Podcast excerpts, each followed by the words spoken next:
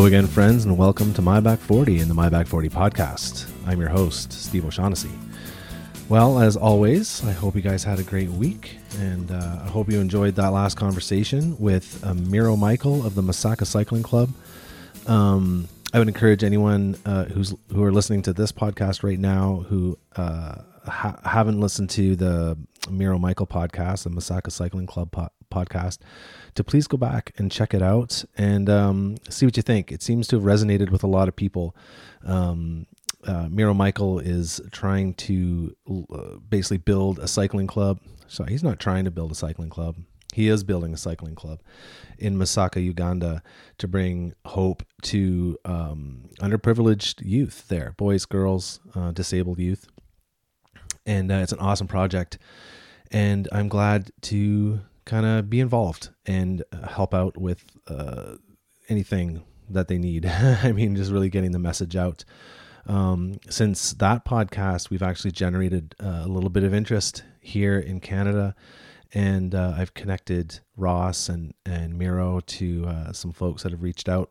Um, yeah, it's pretty awesome uh, that people are stepping up to to see what they can do and uh, if you want to learn more about the Masaka Cycling Club, you can head on over to, you know, just go to YouTube and search for the Hidden Athlete Project.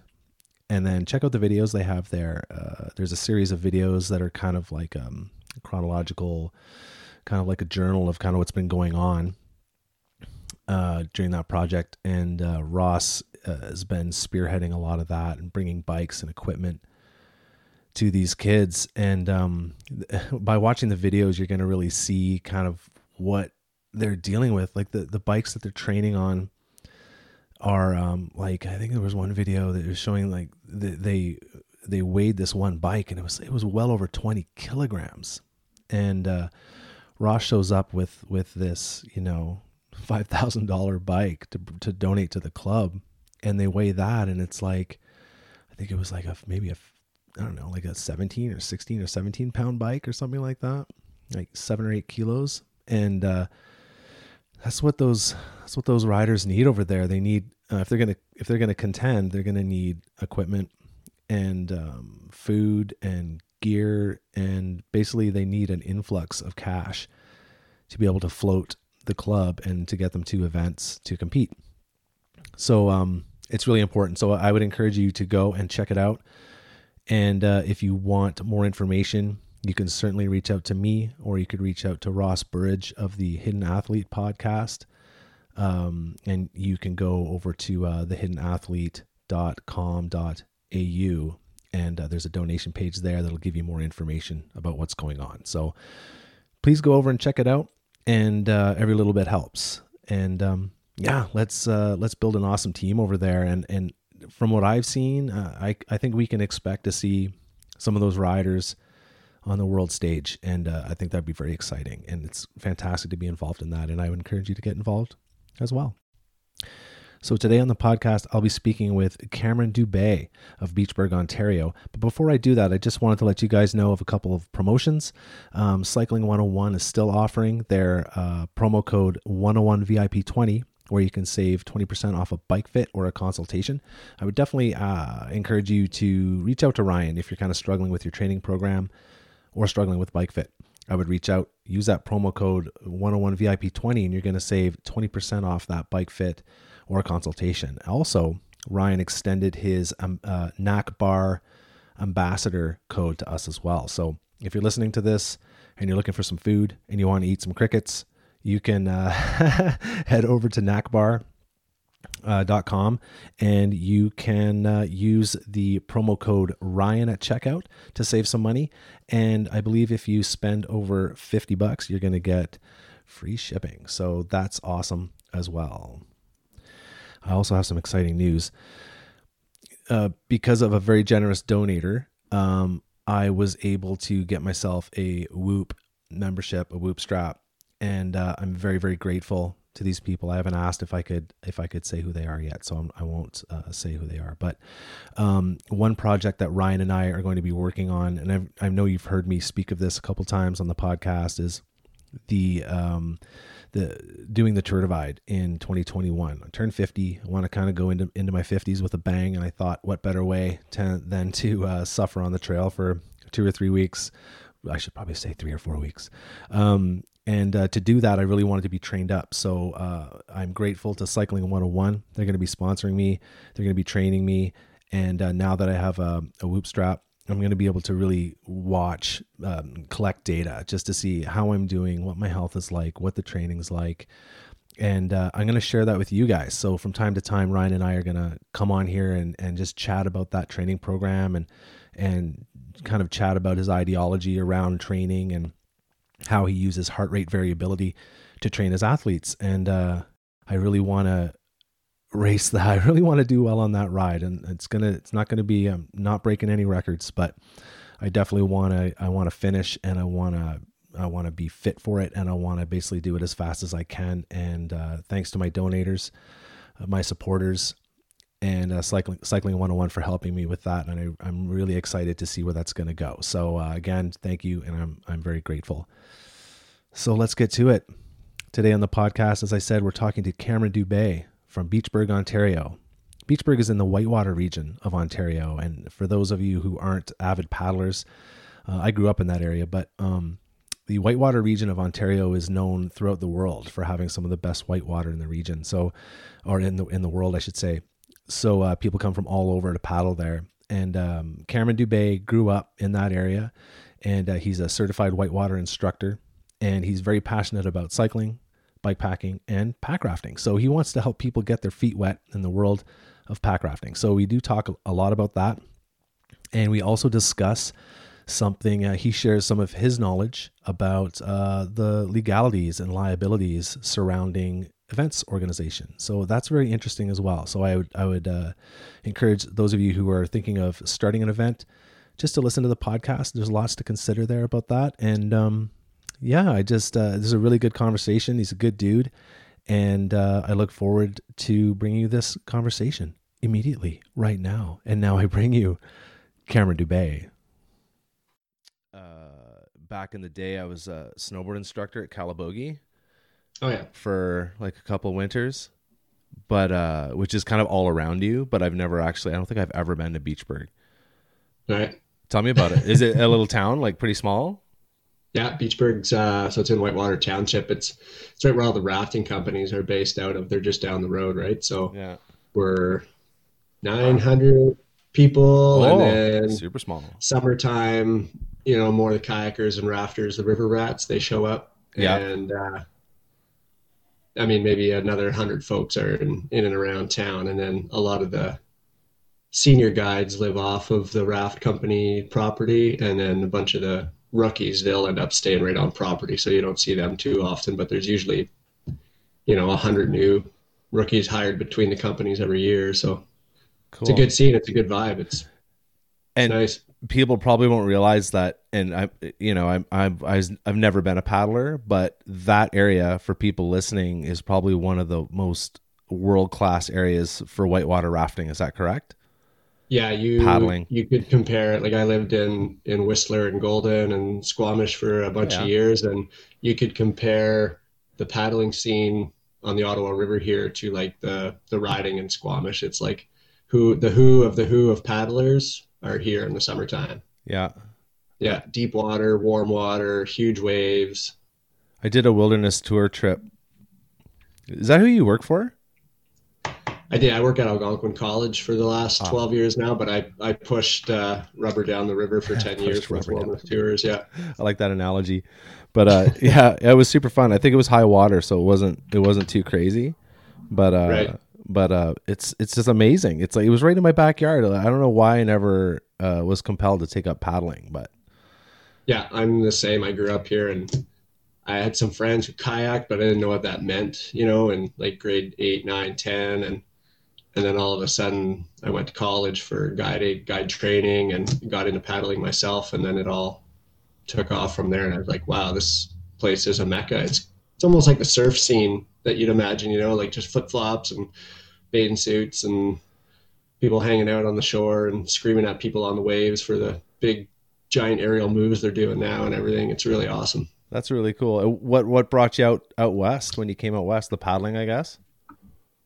No, it was uh, skiing. So I grew up, you know, skiing Mount Martin and Alice and all those places, right? Because I'm from Pembroke, so um, and I just I love skiing. And I was in the era like the mid '90s, late '90s when it was Steve Winter movies, right? The Tribe and Glen Plake was huge, and Yeah. and all those guys and Scott Schmidt, and I just wanted to go and get that out of my system. So I went out west and did the ski bum teaching skiing thing for four years out there, and then uh, yeah, I just kind of kept rolling with that. It was it was incredible. It's exactly what I wanted to do. So what year? What years were you in Whistler, Squamish area?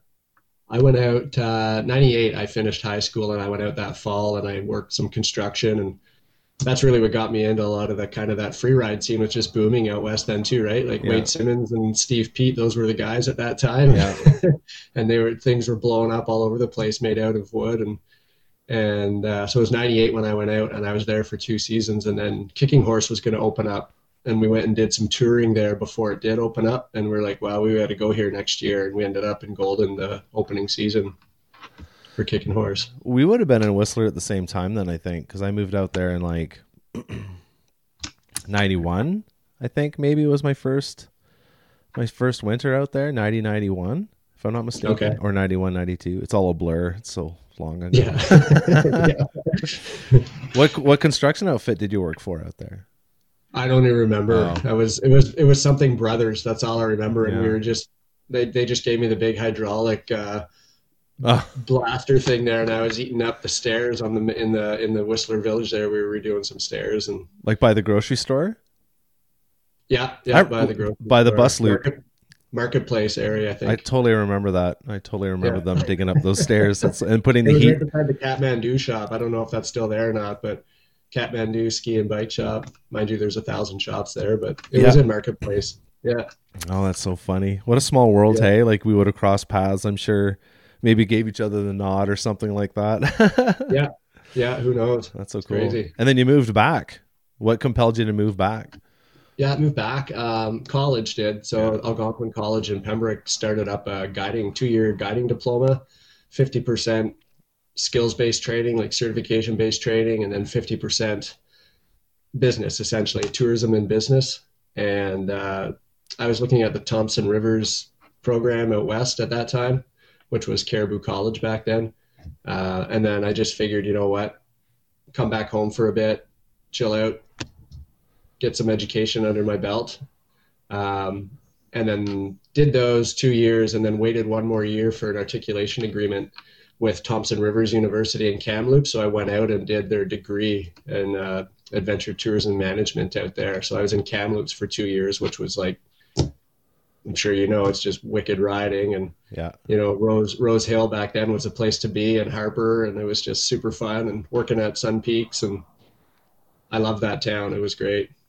Yeah, Sun Peaks was cool. I, I spent a little bit of time there. My um, my buddy lived there. His wife managed a hotel, and I remember I was living in Whistler at the time, and uh, he said, "Oh, dude, you should come down to Sun Peaks, give it a go, and we can hang out for a bit." Because I haven't seen the dude forever, and I went there, and it was it was so like not crowded.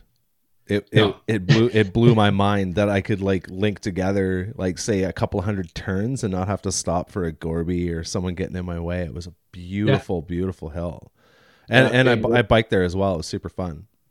Yeah, yeah, big open cruise cruiser hill. Yeah. It was fun. Yeah, Yeah, that's cool. was good. I ended up volunteering uh, to get my season's pass. I volunteered to do fondue tours at night, so we'd bring people up at the restaurant up top and give them a fondue dinner, and then we all ski down together with the big torches on the end of the bamboo pole. Worked for me. How much weight did you put on with all that cheese fondue though? Yeah, lots. Yeah, Yeah. Yeah, yeah, they, they do that out here at uh, Pano. I went up to the top for a fondue dinner and just had this big just block of cheese in my gut. I'm trying to snowboard down. It's like, oh man, I'm so drunk and full Oh, of yeah. cheese. yeah. It's great. That's awesome. And then, so now you say you, you work at Algonquin? Yeah, I've been there for the last. Uh, this would be like this fall would be the uh, the fourteenth year, I guess, coming in. Yeah, Cool. yeah, And- it's great. It's awesome. Yeah, that's great. Uh, Yeah. You know, I never, I was never really compelled to move back to Ontario. I, I don't know why. I think the the mountains are keeping me here, but I can certainly tell you, I I took that area I grew up in for granted. There's no question, as a as a young person, that I didn't see that area for what it was, and Yeah. you know, God, is it considered Northern Ontario? I was always kind of like, is it? No, really? the northern the northern boundary, and the only reason I'm somewhat familiar with that is just from uh, Friends in Emergency Services. There's a northern pay scale, and it's I want to say it's just past Sudbury. oh, okay, so it's out there. Yeah, yeah, Yeah, because I was uh, people were like, "Oh, where's Deep River?" And it's like, "Well, it's on Ontario," and I would say where it was. Oh, Northern Ontario. And I was like, "I don't think it's Northern." I mean, almost. I mean, it, it's on that boundary because you know if you keep going You're close, due west, you're close. Yeah. But I guess if you're Hamilton, Ontario, that's pretty north for most people. It'd be yeah, well, yeah, the population definitely starts to shrink the further north you go in Ontario. But man, Yeah. the, the hunting and the fishing and you know Deep River's right on the river, and uh, the boating and you know the riverbank skiing and the Nordic and I never really mountain bike too much there, but but uh, I have people I know people that do. And then now you you had you had talked briefly about when we were chatting, and by the way, it's good to connect. We've been trying to connect for what a year. yeah, probably that. It's great. Yeah. it's funny that you're, yeah. So apologies for that. Um, but No, uh, it's all good. We're it's busy, busy Yeah. times for everybody. yeah, and then uh, you know I used to go um, uh, uh, cliff jumping at, at Swisha there, and, and you had mentioned right. you had mentioned that there's a route that goes through there. Yeah, I don't think it's anything f- super formal yet, but there's uh, a few of us kind of working on some different routes. And like you mentioned, when you cross the Ottawa River, you're in Western Quebec, and it's like it's it's dreamland for bike exploring. There's population zero, and remoteness is huge. There's barely any cell service once you once you cross the river now too.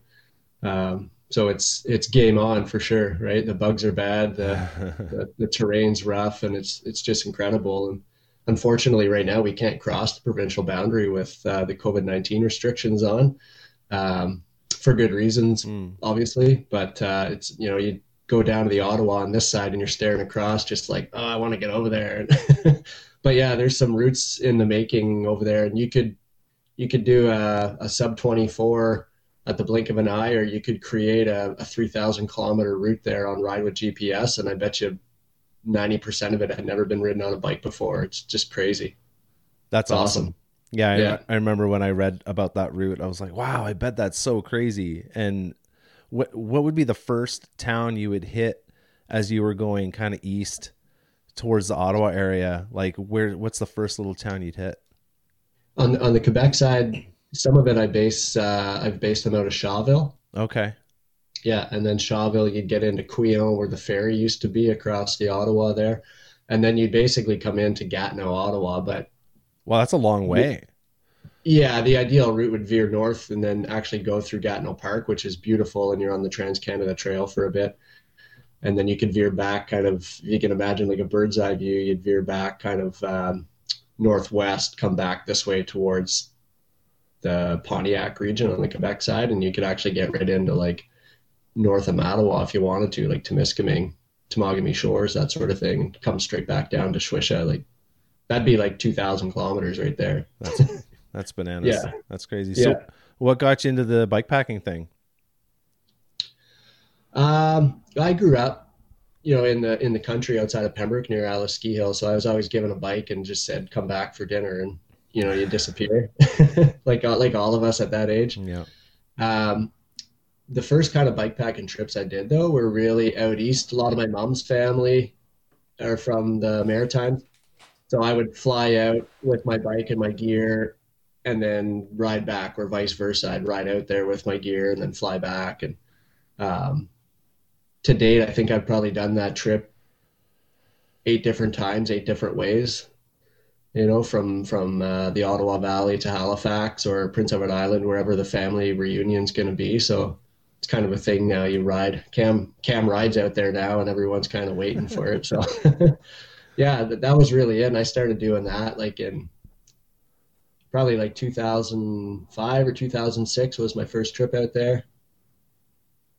and the green route in Quebec, La Route Verte. I mean, there's 4,000 kilometers of cycle only, non motorized trails, right? So you can basically ride to the New Brunswick border 100% on cycle only paths. Wow. Which is incredible. Like, you know, the, the risk just drops dramatically because you're not around cars ever, which is just great. And camping anywhere you want and all through little towns. And it's great. I think it'll be a lot of staycations this summer sticking around the province. So, yeah. How do you think that's going to um, be perceived by people on that route? Like, what do you think about that? I don't know, like our ride yesterday, for example, you know, Trudeau went out and said, Hey, correction, having a beer in your driveway with your neighbors isn't that is not illegal, let's say. It's, you know, um, so yesterday when we are out on our ride, what did we see all over the place as we were riding through these different towns was groups of five to 15 people in their lawn chairs having beers in the driveway. So I think people will just become complacent and say, well, you know what? We're going to just try and keep six feet apart in our driveways and we're just going to keep doing what we're doing. So over time and come the summer, I'm not sure how these little towns are going to be, uh, going to be viewing how all this happens. Uh, I know there's discussion about the tour divide this year, people going through all those little towns and some towns are welcoming riders and others are not. So kind of play it by ear, I think. Yeah, it's uh, time will tell. I, I don't think obviously with the border being closed, it's not going to start in in Banff. It'll probably be like a border border to border type race. Right. Um, Brush Mountain's closed. Um, I think I think a lot of the little towns are from from what I've read are just kind of like, well, yeah, I don't know if this year is going to be the year, but uh, yeah. yeah, I don't know. And you know, the, the a lot of the BC um, races have been canceled. That's not to say that you couldn't head out and be fully self sufficient either, right? I mean, obviously tour divide's a different story. You got to resupply and everything but to go do a butter tart the butter tart ride at 700k right? You can pack everything you need and mm. not have to stop anywhere and see anybody so. That's true. Yeah. Yeah i guess you know just use common sense and you know stay away from people and yeah it's it's a hard call. We'll have to see where it goes. I know jonathan hayward of the ar700 is still kind of on the fence because it's a bit later in the summer. Um yeah. but yeah the epic's canceled which is a bummer but yeah, uh, yeah, we'll have to see. We'll have to see where it all leads into the summer. But yeah, yeah, we need to be prudent about it and not uh, not be part of the cause for sure. Be part of the solution. Uh, that's that's for sure. Yeah, absolutely. Because it's the real deal. so you had mentioned to me uh, the uh, you had some thoughts about mm, perhaps running uh, some sort of um, bike packing slash pack rafting summit out there. Yeah, I spoke with uh, Sarah briefly about it too, Hornby, and uh, just on the idea. And obviously, this this summer might not be the summer for it, or the fall, for, even for that matter. But um, to me, it just kind of makes sense. Uh, I know there's been discussion about bringing something more towards the east or central Canada, and uh, as an option for a summit, and in a in this region, it'd be fantastic, right? I mean, tons of us here have huge whitewater experience and swiftwater rescue instructor training. And we'd be able to run this whole other world of the the bike packing and exploring and teach people about you know safe travel in and around waterways moving water and paddling basic paddling techniques. And the owner of rapid magazine scott mcgregor like he's a huge mountain biker now. And we went out and did the the uh, noir river on the just on the west uh, Quebec side here it dumps into the Ottawa River. We went and did a little article a few years ago on that. We biked up with our rafts and pumped up the rafts and paddled back down the Noir. And he was, his, you know, it blew his mind. He had never done anything like that before. So, and it just opens up that many more doors for people if they want to throw a 10 pound or a five pound raft on their bike and take off. If the road ends we know right? We we always go in search of those no exit roads signs and see where they go. And quite often they go to swamps or lakes and now you could just blow up your raft and cross it and keep going so. Yeah that's pretty cool. I know a lot of a lot of guys out here are building their own rafts. Have you built your own? Nope i've used uh, everything from the little Klymit dinghy to uh, some nice Alpacka rafts and everything in between. Um, there's there's that scene around here right with there's raft companies always coming into town and stuff yeah. and reps and kind of ask them. So I've gotten to try quite a few, which is which is great and super fun. Like without your bike on the back, you jump into the the massive whitewater on the Ottawa and just go trash yourself just to see how how they hold up, and it's, it's a good time. So back to the the summit idea, or maybe it's not a summit, maybe it's just a gathering, and we do some training here, people who are interested in it, but it it makes sense. It'd be super fun. Uh, you're certified. Are you a certified instructor for for for whitewater and whatnot? Yeah, and there's there are a dime a dozen around here. There's tons of them. Yeah. It's great. And then the rafting companies and the local brewery right down at the water, like camping would be a breeze and meals could be provided or you bring your own, you know, like anything goes really. It'd be lots of fun. Yeah, that's cool. I mean, even if there, oh, I'm not, even if there weren't a, a, a biking component to that, it would still be an awesome event to attend. Like just, um, because you know the packraft idea is fairly you know it's up and coming. It's fairly new. It's a fairly new concept right? Yeah. Um are they are they pretty durable those things? I'm always afraid that i'm gonna like they, look, they look so featherweight right? It's like yeah it's like a tiny little carbon piece that you don't want to drop or let touch anything but no yeah. they're they're durable. Like on the noir river we were scraping along the bottom. It was pretty low water and our bikes were all, you know, the two tires were off on the frame and we had our sleeping foamy underneath and everything was ratchet strapped down and no problem. Like it was, they're, they're good to go. And if you Google some big water stuff that guys are doing in those boats, like they're doing 10, 20 foot waterfalls in these things and popping back up. And that's crazy. Yeah. That's pretty fun. Yeah. yeah. Uh, maybe in, in another life, if I had more time and more time to get away for weeks on end, I would probably be pretty attracted to that. Yeah. That's pretty cool. Yeah. And this crossing the Ottawa River here gets you right into that gold mine of roads and trails and lakes and rivers, right? So you could, we had, um, we had Air, the company Air, A I R E, their pack rafts when Scott and I did it. And uh, we had two seven pound rafts, one each and they were rolled up on our front handlebar roll. And we were riding on really rough ATV trail. And I had the specialized uh, bar harness on there, and it was it was awesome. Like it was great. We were just bouncing around. We are on our fat bikes, and we were just bouncing through these rough ATV trails to get all the way up to where we wanted to launch, and camped out for the night. And yeah, it's it's a really nice way to travel. Nothing stops you at that end, right? Because you can travel on water and you can travel on land. So that's pretty light. I come to think of it, you know, seven pound tender to have like strapped to your bars or your or a rack at the back. That's that's not too bad at all, is it? Yeah, no, for sure. The little Klymit boat, uh, the little orange ones, you've seen them, the Klymit dinghies, probably they're they're four pounds. But I personally, I would not go in anything above like class one, maybe some class two water, which is basically a breaking swift. Right. Right. Anything bigger than that, and you'd want to have some solid paddling skills, I think, or is, swimming skills. is the Klymit boat just? Uh, I imagine it's it's it sounds. Uh, how how much you say? Four pounds. Yeah. Does it fold up yeah. on itself and? oh yeah, it rolls. It rolls right up like your thermarest would. You know, same idea. No, I mean when inflated, like you know, uh, it's it's probably pretty thin, so I imagine it would like. So yeah, it kind of uh, noodles on you a little bit, or a big enough wave would taco on you a little bit too, and then you got all your pedals and gears behind you or in front of you, however you set it up, jam in India. So it wouldn't be ideal. yeah, I don't yeah. think it's something you'd really want to skimp on your raft. No, especially no, if you're going to sure. go like north, like you know, on the other other side of the Ottawa, pretty remote. I mean, you want to have something pretty decent.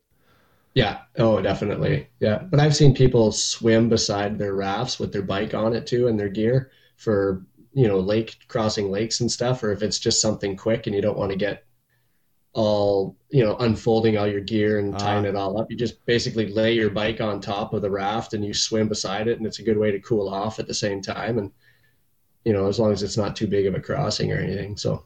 Probably not something yeah. we'd be doing out here with all our glacier rivers. No no definitely not. That's probably, a whole other level. Probably want to get right into it yeah, that's awesome. So, what what are you planning? Are you planning any other events? Tell me about the the um, fat bike, the Wen- Wendigo fat bike. Yeah, the Wendigo is. Uh, we just had our fourth year of the Wendigo, so it's the longest distance was 200 kilometers, and there was a 100k and then a 50k, and it's all out and back. And it used to start at the Whitewater Brewery in Cobden, Ontario, which is just 10 minutes from here. Yeah. And it used to take riders into the Quebec side via the rail line. And there was a, there's a cafe in Shawville. I'm friends with the owner, and he basically had that set up as the turnaround point. And they'd have a coffee, and there's a grocery store across the street. They could refuel at the grocery store if they want. Fully self-supported. They have to have same as the Arrowhead, Tuscobia. You know, they got to have the winter sleep system with them. They got to have their stove system with them, the whole bit for the 200k. And they turn around and they come back, and that happened for a bunch of years. And then last year we had the the old rail line that used to travel through Deep River in Pembroke is all torn apart now. Yeah. And it's it's called the Algonquin Trail. So now it's a multi-use trail. Um, so I I was given permission to use the Algonquin Trail and now they go all the way to um, Carleton Place, so wow. just south of Ottawa. That that trail around. does that trail goes all the way to Ottawa. So that trail goes from Smiths Falls to uh, just past Mattawa. So it's actually wow. 300 kilometer trail. Wow. So there's there's the opportunity there to really have a 600 kilometer event, which would be fantastic. That's awesome. I love how they're um, uh, repurposing all these rail lines to trails. You know, like yeah. like the BC Epics mostly uh, rail grade kind of trail out here, and it's it's awesome because it, it takes you into places that you know you'd never ever see, you know, unless you took a train somewhere, right? Like you'd never see yeah. it. That's really cool. That's right. Yeah, and it, it definitely there's the historical or the cultural value, call it what you want, of being on that old rail bed and just thinking of the energy that went into constructing it in the first place. Yeah and you know and the people there everyone involved and you just kind of look around and the perspective and the views that they got and you kind of wonder how many years ago that was. Like i know the rail line came through here in, in pembroke like 1872 or something and you got to wonder what the forest looked like then and you know the animals in the area and everything. And it's it's great. We did a trip through algonquin park on the rail line a few falls ago from the north in kiosk so just before mattawa and it's a 120 kilometers through the park on the rail bed. Uh, technically illegal, but it's not. Um, it's not uh, surveyed. You know, no one's on there watching. Uh, it's an abandoned rail line, but that was a beautiful ride. Like we camped in the park at night, and we paid our park fees and everything just to be legit about that. But what an opportunity there to open up that rail line for tourism and bring people through the park and show them a whole other way to see Algonquin Park. Yeah, that's amazing. Yeah. Uh, it was it was torn up. It was it was torn up at the time, or you actually riding on the uh, ties? It, oh, it's all torn up. It's really? been torn up for years now. It's yeah, still, it's still illegal. That's interesting. Yeah, they don't patrol it. The sea, the rail line doesn't patrol it, and as as soon as you step off the, uh, I think it's thirty feet or sixty feet to either side is still rail line, and then after that you're on park property. Um, but you see the canoe routes and the portage trails that cross it, and yeah. so it's it's a really neat perspective. Wow, Beautiful. so much opportunity out there. That's crazy. Yeah. Um, wh- yeah. what else are you working on, like um, in your area? So, are you working on anything kind of uh, kind of big for a summer event? Um, it's really just kind of building that route on the Quebec side right now is what I want to do, and whether it becomes like a grand depart event or not, it's just maybe it's an established route and people can come and ride it, and I can feed them some beta if they need it if they're coming up this way. Um, I was heavily involved with the Beachburg Off Road Cycling Association for 10 years. Like I was directing for that long. And over those 10 years, we built like 40K a single track right in the township here. So we've been busy, busy, busy with that. And every year we hosted a huge spring cross country mountain bike race, the uh, Borca Spring Chicken. And we'd see like we almost broke 300 riders one year, which oh, was cool. I think it was the biggest unsanctioned race in the province at the time.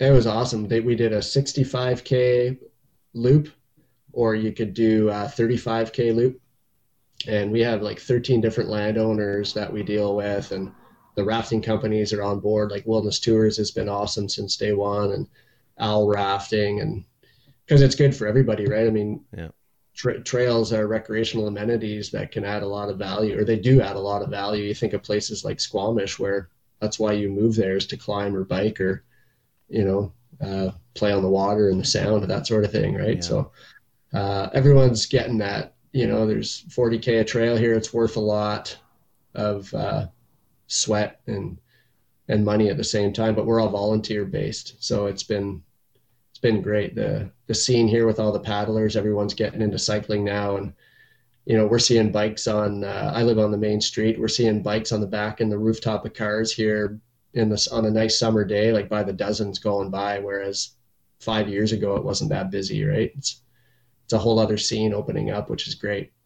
That's awesome. Are, are you? Do you work on uh, any uh, winter riding out there to attract, say, fat bikers? Yeah, yeah. So we do. Borca also does a winter series called the Fat and Frosty, and um, we've we've linked up since day one with uh, the Whitewater Brewing Company, and they've just been incredible the whole time. So these these uh, initially three guys that started Whitewater Brewing Company, they were all raft guides that I trained back in the day, and um, they kept working on the river and, and they just loved the area, so they all settled down into this area, and then they all kept working on the river, but they also opened up Whitewater Brewing Company, and and they've been they are still to this day a huge supporter of everything that we're doing.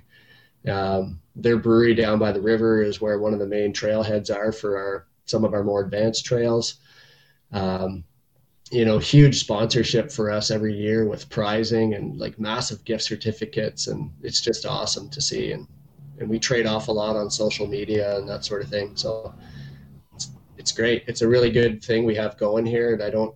I only see it getting better and better with more trails being built, and we're kind of at the stage now where we're ready to maybe bring in some trail building companies and actually get some a couple nice flow trails going just to draw a few more people into the area yeah, yeah. That, that's cool when you have a small town. You said what of 900 people. Yeah. And and then you know you have this huge community backing to uh, to to kind of bring to grow sport in the area because people see the the economic value of that, especially in a small town. You need people to come there and that's right and hang out and sleep in hotels. And I, I've heard um, people say that like mountain bikers are the best people to have come to your town because they disappear into the woods all day and then they'll yeah. hit, hit, a restaurant and drink and eat their faces yeah. off, and then they go to sleep. They're yeah, they're exactly, perfect. yeah. nice and quiet, and and you know we definitely cater to the land and respect the land, and you know there's there's riders always coming out picking up extra garbage than what they went in with, which is great to see, and everyone's good about respecting land boundaries with different landowners. And yeah it's fantastic. We've always tried to model, model it off of Kingdom Trails in Vermont, which they have like over 100 miles of wow. single track and it's six hours from here. And it's, it's the same idea as Beachburg. It's a little village. And over the years, they have so many more restaurants and inns and bed and breakfasts to stay at and a couple bike shops, right? So maybe one day we'll get to that uh, that level, but we're getting there. There's a new Whitewater Inn right in Beachburg that opened up a little uh, about last year. And already yesterday, finishing our bike ride, we saw a car there with a bunch of dirty mountain bikes on the back. So there's people staying to ride. So we're just in the midst of opening up all our trails right now. We're leaf blowing everything, and we groom just to touch back in the wintertime. We yeah, groom yeah. about twenty, just uh, we groom about twenty kilometers of trail in the wintertime. We have a double track uh, alpine skidoo, the old with the one ski in the front, you know. Oh yeah. yeah, and that's for wellness tours lets us use that all winter which is amazing. And uh, and we also have a snow dog. Cool. So the, the, snow dogs are super fun. It's arguably it's just as fun grooming with that as it is to ride the trails after. Yeah. Yeah we did a the bike club here in invermere did a fundraiser not last winter was it the winter winter before? And uh, it's completely changed the landscape of fat biking in invermere. I mean you used to really have to work for your work for your turns. Like, you know, nothing was groomed and mm-hmm. wasn't a lot of people doing it at the time. But but now, yeah, come winter, you see people rolling in with with fat bikes and the grooming's fantastic. And yeah, it's uh yeah, I don't do anything other than ride bikes anymore. I don't ski or, or do any of that. I just, you know, just change the wheels and the tires over. yeah, much, exactly. and keep riding. It's crazy. I totally quit Nordic skiing. That's funny. No, you know what? My suggestion as an old guy, not an old guy, but I should do something else. I should do Nordic or skate because I find riding bike so much my hips and my uh, my my my flexibility. I'm not spry anymore, and it's all biking's fault because it's the only thing I do. And I should I should do yoga or or Nordic ski or even run would would probably help. So don't don't give up your Nordic skiing. Cam. Keep it yeah, keep right. doing it. Yeah. Yo- yoga's big in this house. We do yeah. yoga a couple of times a week. It's pretty awesome. So yeah. there's so much online. Yeah, we've been doing yoga with the kids a little bit. Um, yeah. I can't remember what the name of the thing is, but it's like a, it'll be like a Pokemon story, you know. And and this this this woman will do like, uh, like read the story, but then act out. And you do yoga poses and stuff. The kids kind of like it. Oh, that's good. Yeah, that's kind of cool. Yeah, yeah. So, um, another thing that came up in discussion when we were chatting before was uh, just the legalities of uh, being an events organizer, and you, you said you right. might have had some insight into that. So, yeah, do you do you teach law or something at Algonquin or? No, no, no I don't. I, I work with a gentleman, uh, Jeff Jackson, and he's he's Canada's guru on risk management, uh, particularly in the adventure industry adventure tourism industry. Um, so when when an incident happens, he can be called upon to uh, not investigate, but just provide feedback on why that why something might have happened, right, and possibly how to mitigate it uh, the next time. So I, I I work within that industry all the time. Like Jeff's office is across from mine, and we've been friends for a long time. He taught me in college, and and uh, now I'm back working with him, which is fantastic.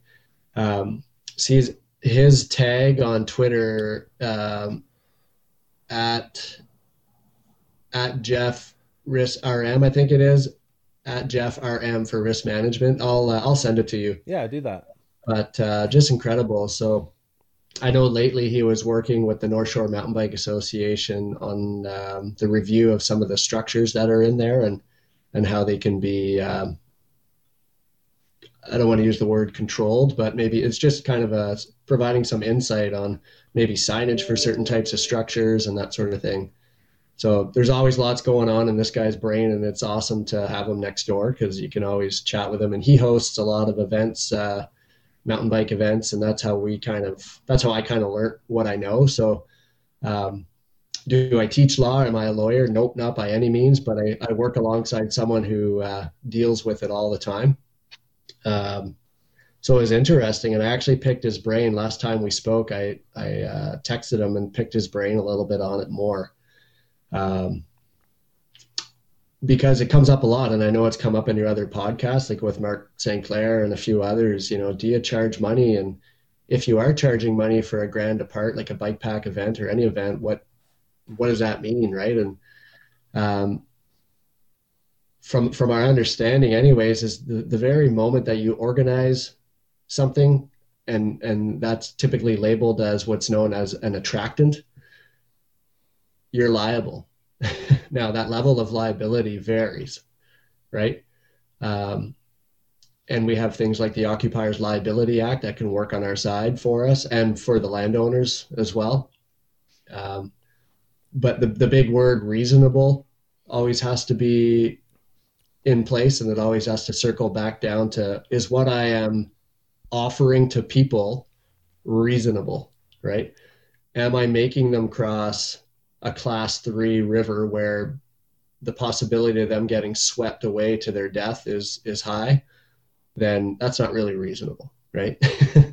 um, am I asking them to ride down some incredibly crazy, steep, dangerous, you, you know, you name it, um, is it reasonable in our world of bike packing? So that's that's that one word that needs to keep surfacing. But to the, the fact is that the second that you organize a route, like you plan a route on Ride with GPS or Strava and you post it as a grand depart, there's a level of liability that you're succumbing to there for sure because you've created an attractant for people to show up and take part in something that you are in charge of essentially even though we we label everything as self-supported, unsupported.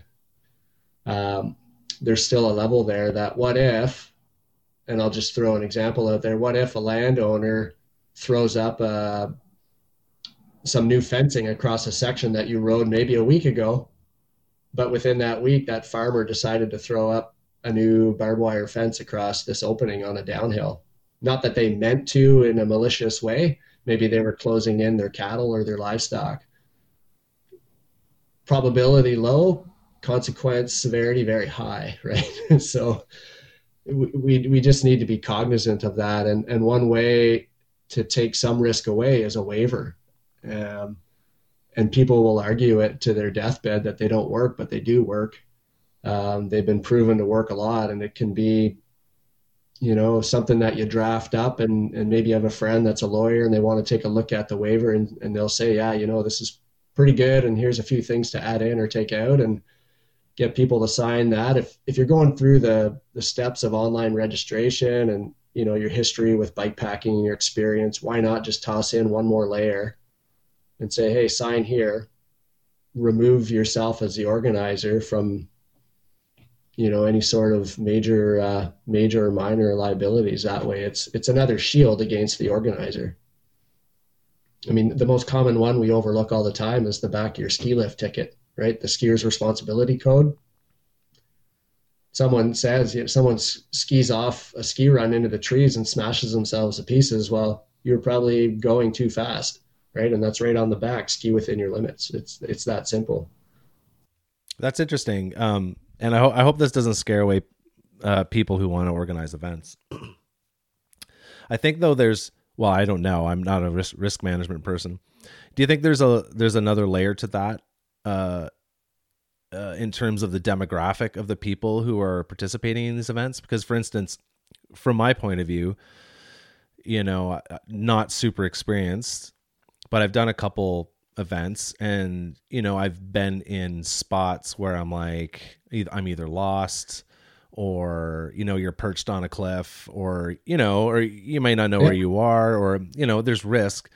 But it, it, it never ever would occur to me that if I fell and hurt myself or something happened or I got attacked by a wild animal or something, that I would go back to Leonard Pretorius of the BC Epic and go, Leonard, you, I lost my hand yeah. to a bear because blah blah blah. Like it. Do you think there's a there's a layer of that with the demographic? Oh, for sure. Yeah, yeah. I think that's one of the beauties of what we do, the game that we all play, is we're all like-minded people in the sense that when we sign up for something, whether it's your first you know event of that type or you've been at it for many many years you tell yourself i signed up for this. Yeah. And and you know whatever happens is my doing.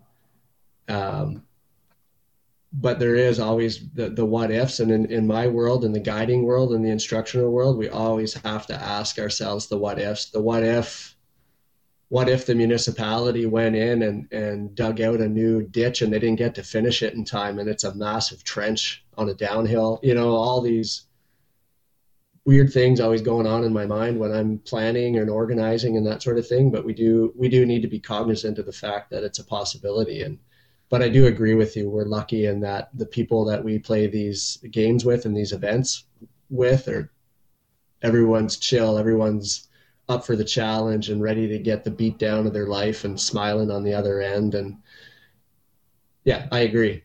So we do have that on our side for sure. And and in reality, let's let's take the uh, the municipality digging out the ditch example.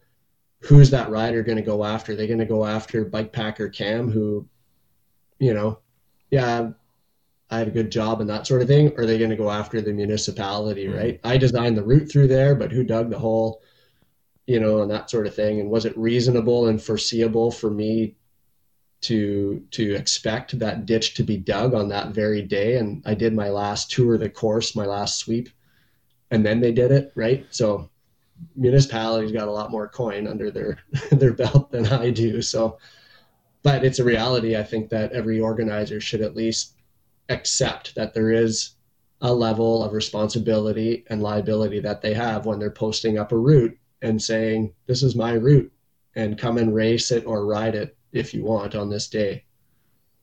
So, um, the the person you work with, the risk risk mitigation guy, Jeff, would is kind of having a waiver. Is that something he highly recommends to people who are throwing these things together? Oh, for sure. I mean, the the other big caveat to that too, aside from the waiver, is whether it's free or whether you charge. Yeah, I was going to ask. So if you exchange money, does that increase your amplify your liability? Yeah, it does. Eh? Yeah, because that just automatically proves that you are the host of that event. Right. Yeah. Um, whether you're a not for profit or for profit on your own doesn't matter. But once once there's an interaction, an exchange of fees, it just basically proves that yep, you were organizing a race. Call it what you want, but you're the organizer. You're the one that's essentially in charge. So that's where that waiver can come in handy. And and on the waiver, you're you're basically getting people to sign off on the fact that the organizer shall not be held responsible in the event of whatever. Right. right. Yeah. And kind of it's it's our reality as as much as some people can see it, you know, it kind of sucks, but you know, you got to look out for number 1 at the same time as well, right? yeah, it, in your history of uh of guiding and and bike packing, have you ever heard of uh something coming back to, to an organizer? I I have um, no, I have not. Um, in our industry, yes, for sure, we see cases come through, and you know, a lot of bike park stuff. Mm. Um, for obvious reasons, right? High speed, lots of people, big, big features, that sort of thing, in the ski world as well. Yeah.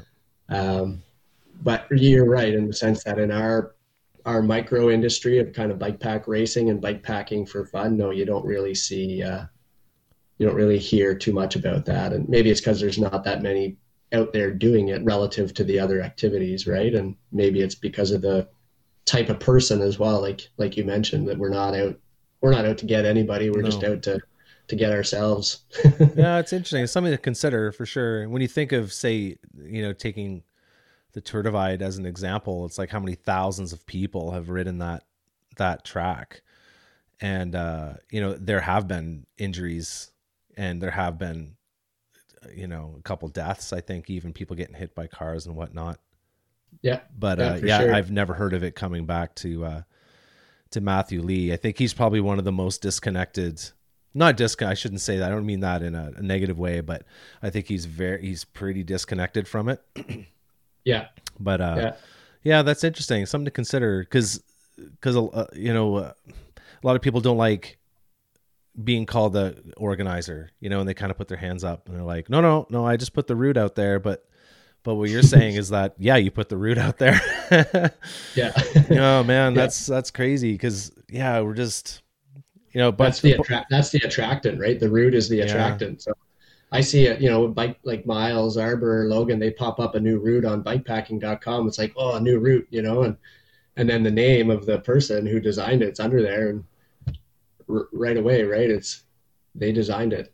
so yeah, and so whether it be so even whether it be a race or an event or not, the fact that it's an attractant makes yeah, makes that person liable to a certain degree, right? and then there's different there's different levels built in with that, right? So like I take I did Italy Divide last year at oh, this time. Yeah. And Italy Divide you pay to enter the event, right? It's a even though it's fully un, unsupported and and all that good stuff, but you still pay an entry fee because Jack, the organizer uh, and the designer of the route, has gone to a lot of work. And I'm happy to pay whatever it was, a couple hundred dollars uh, American or something. But the amount of energy and time we all know that goes into this is crazy.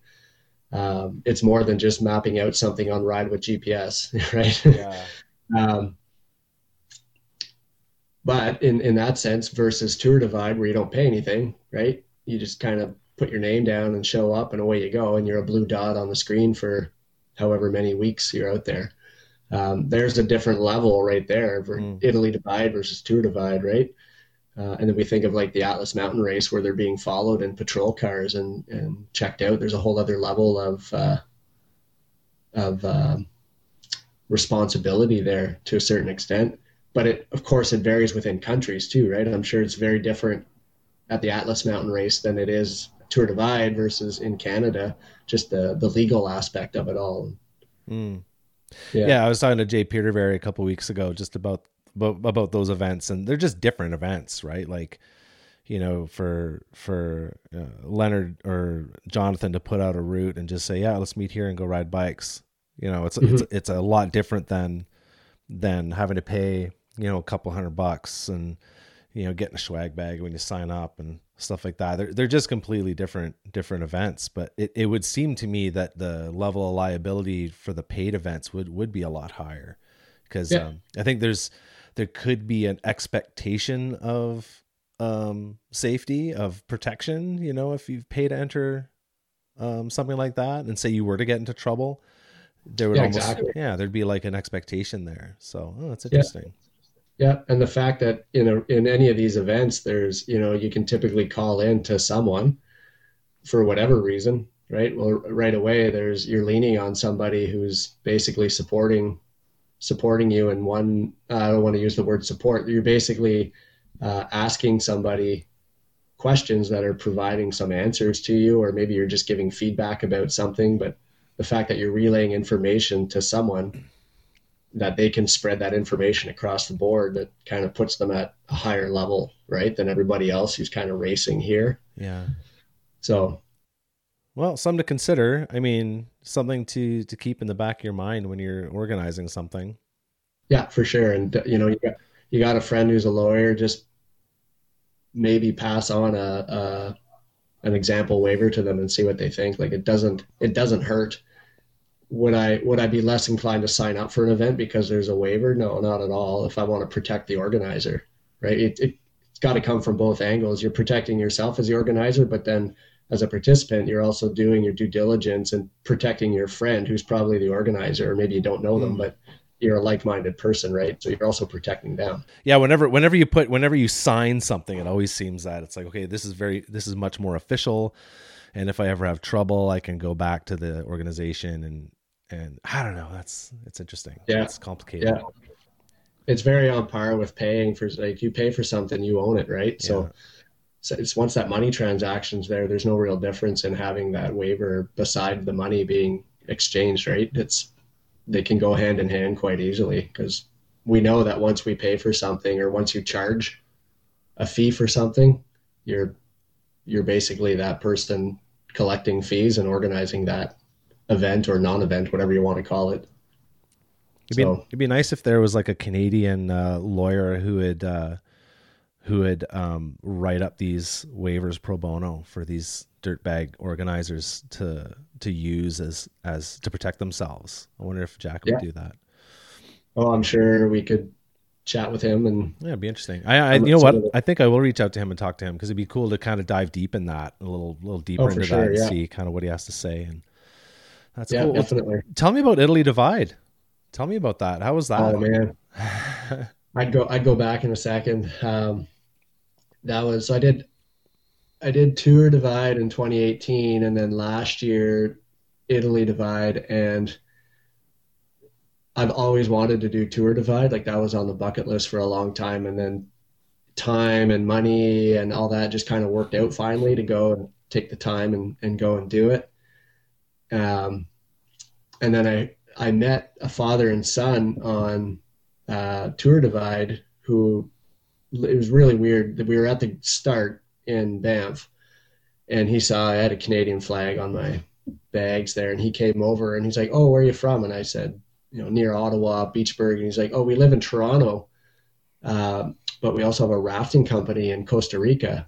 Oh, nice. And we bring students to Costa Rica every February and we go rafting with them. And the company that we deal with was next door to his company.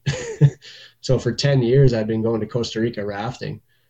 And I never knew this guy or his son, and here I meet him at the Grand Depart at the Tour Divide. Oh, so and they had done they had done Italy Divide and said it's a super ass kicking. It's just awesome. Um, so I was like, okay, I'm doing it next year if everything works out. So signed up for it and was, you know, I got everything ready and away we go. And it's it was just incredible. It was my first time in Europe. Um, I I loved it. It was it was everything that Tour Divide offers jammed into 1,300 kilometers. Uh, so bang for your buck if you're looking for something to do in a week.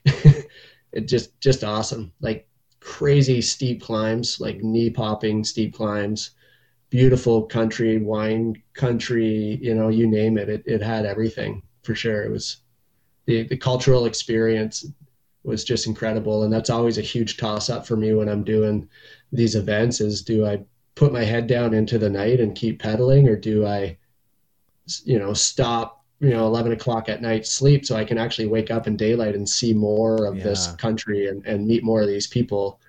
Um, that's always probably one of the biggest challenges or decisions I have to make every time is, is, uh, is it a race or am I focusing on the cultural side of it and absorbing as much as I can? And, and uh, again, the cultural experience is one on this one. And uh, I think it was like six finished on my sixth day or something. Um, but just wicked, like beautiful, uh, beautiful landscapes, huge landscapes. So that was the year uh, uh, and, and James Hayden finished together, and they the end of it is just like ridiculous climbing from Verona up north into the mountains and ski resorts and stuff. And they got snowed on right in the last uh, day and a bit. And I was almost two days behind them, I guess. So everything had melted out for me. So you look at, at a quick little stop, you check your social media where they are and what they're doing. And you can see they're like covered up and all bundled up with their little ultralight coats on and stuff and trudging through the snow, hike a biking. And then I get there and it was like, the puddles were frozen, but it was just beautiful and open skies and everything was melted and it was just great. So yeah, I'd, I'd go back in a heartbeat and, and do that event again for sure. That's cool. Um, well worth it. Awesome. And tell me about your Tour Divide experience. What was that all about? Oh, wicked too. Um, yeah, it was, uh, I did, uh, so I did it on my fat boy fat bike, but a set of 29ers. Oh yeah. I had built up.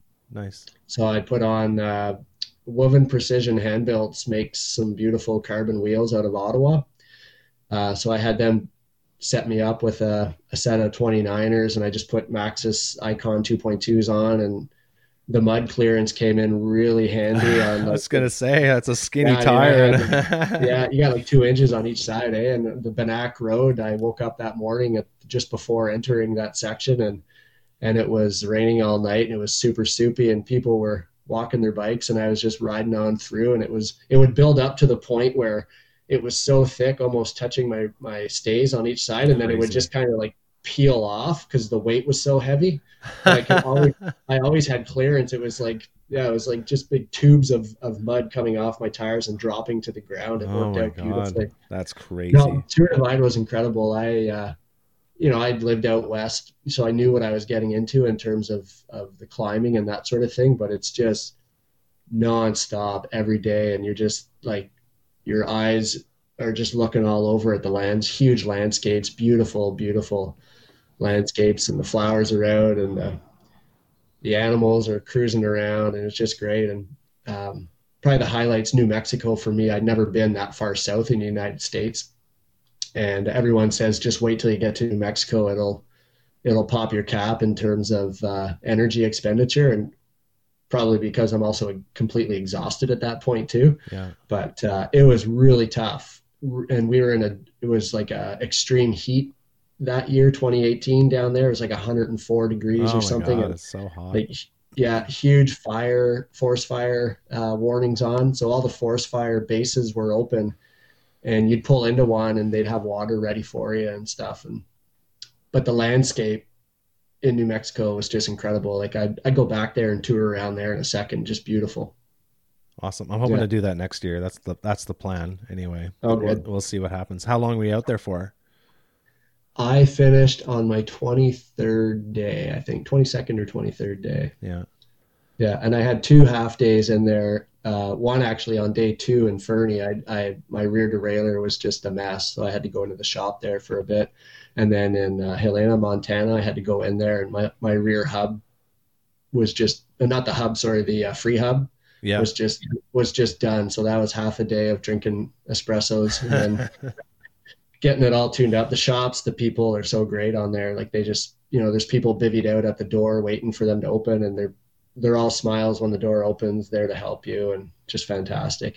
Yeah, it's worth it. I really want that experience. I, I can't wait for that. I don't even care about the suffering or the how long it takes me. I just want to experience the just the people and the landscapes and the yeah the pushing your limits like that and what was your strategy doing that like did you how many how many k a day were you targeting uh 110 miles 170k or so uh, a couple days were bigger if you had the wind on your side and then a couple were shorter if you had a, a mechanical or something but uh and i pretty much stuck to that um like coming from my background with some guiding and and and that sort of thing i'm never going into these, I'm never concerned about my gear or how to use it or anything like that. That's just like second nature to me now.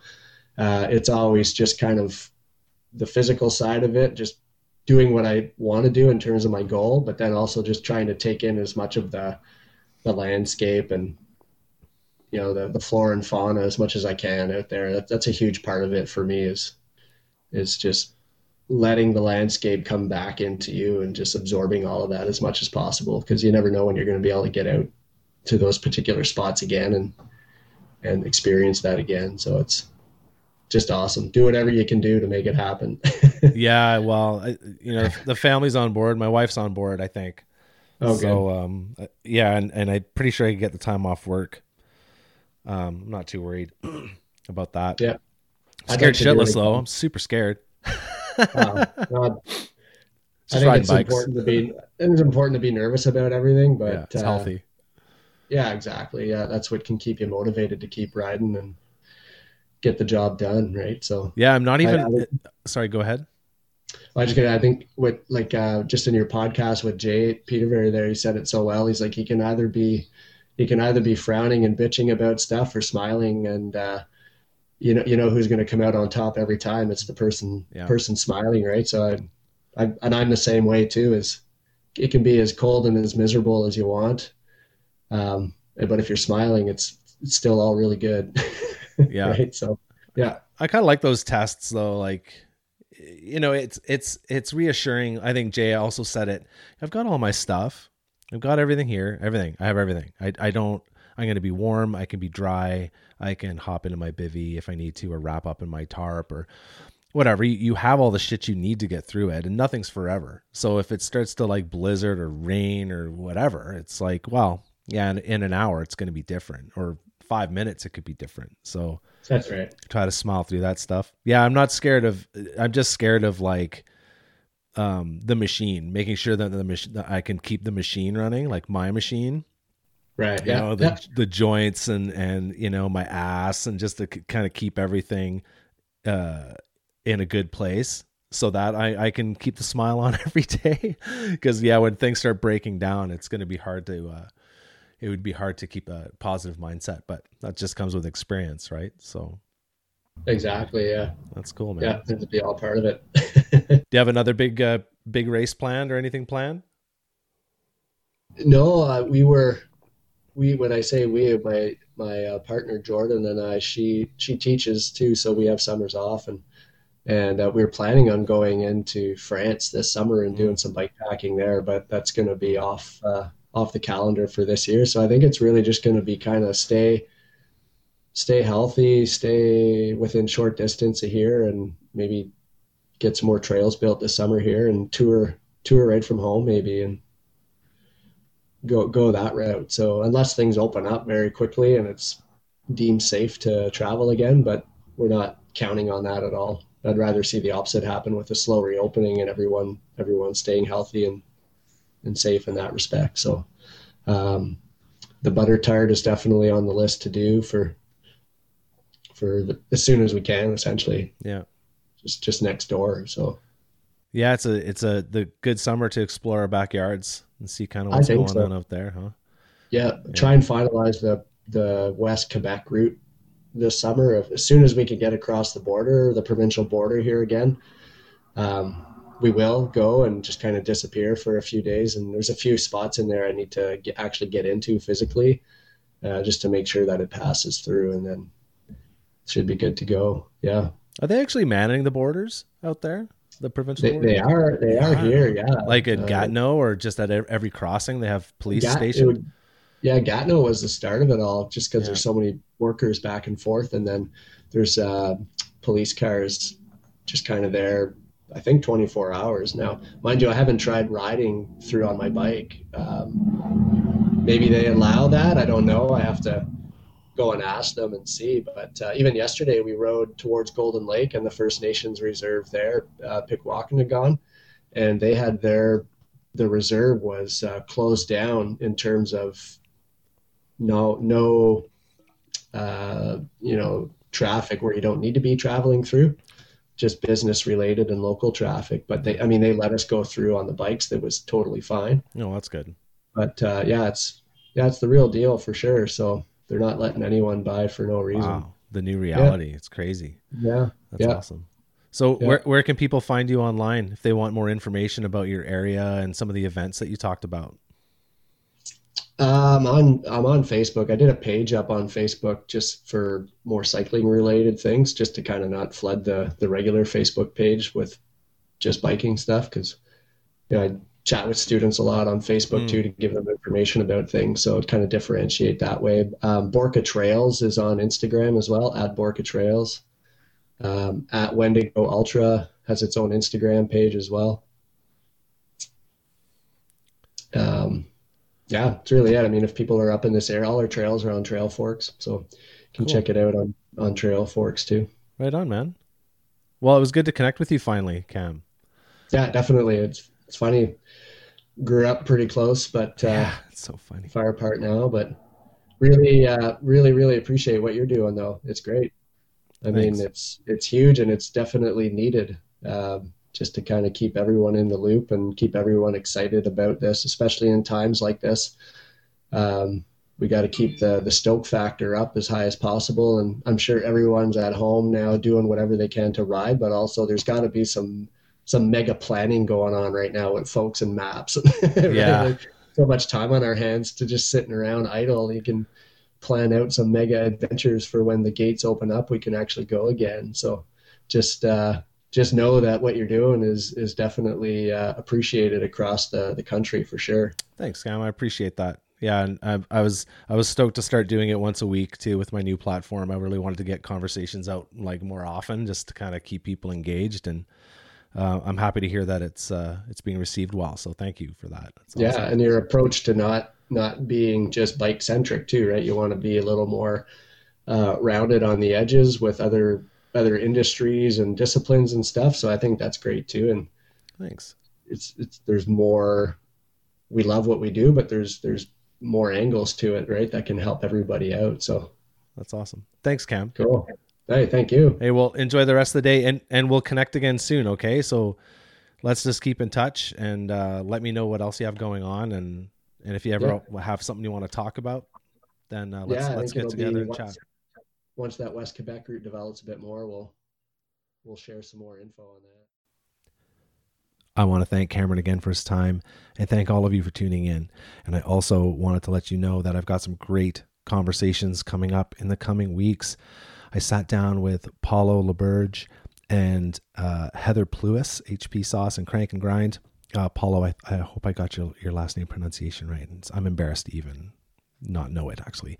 But um, yeah, Paulo and Heather and I sat down and had a great chat just about all the touring they've done and kind of the meaning behind, you know, the the the meaning they get from getting out there in the woods and having a good time. So I've got those two awesome couple. I've got uh, Dale Dale Marchand, who uh, who is uh, from Rolling Dale Bikes. I have a conversation with him coming up, and it was an honor and a privilege to actually be able to connect with Paul Brodie and uh, of Brodie Bikes, a legendary frame builder here in Canada and BC in particular. That was really fun. And then last night I had a chat with my buddy Chris Skinner of Play West, and he's a hiking guide here in in Invermere, and uh, we had a great chat about kind of the evolution of his company Play West. I went through a lot of different iterations, so got some great chats coming, and uh, I can't wait to share them with you. So if you want to reach out to me, you can do so. You can send me an email at myback40podcast at gmail.com. You can send me guest suggestions, feedback, and voice memos. And um, hey, Joanne, I think it's time you need to send me another voice memo. No one's sending them to me. Let me know what you're doing. Send me a, a, a short little audio clip of um, what you're up to, what you're thinking about, if you're on a trip, if you're sitting by a campfire, or you're just dreaming about getting out on a, on a trip and what it means to you. send me a note. I'd love to hear from you. So you can send me uh, that to myback40podcast at gmail.com. Um, you can also uh, head on over to myback40.org slash support. You can check out the ways you can support the podcast. Um, the easiest way you can support me is to uh, head on over to your favorite listening platform and give me a five star rating.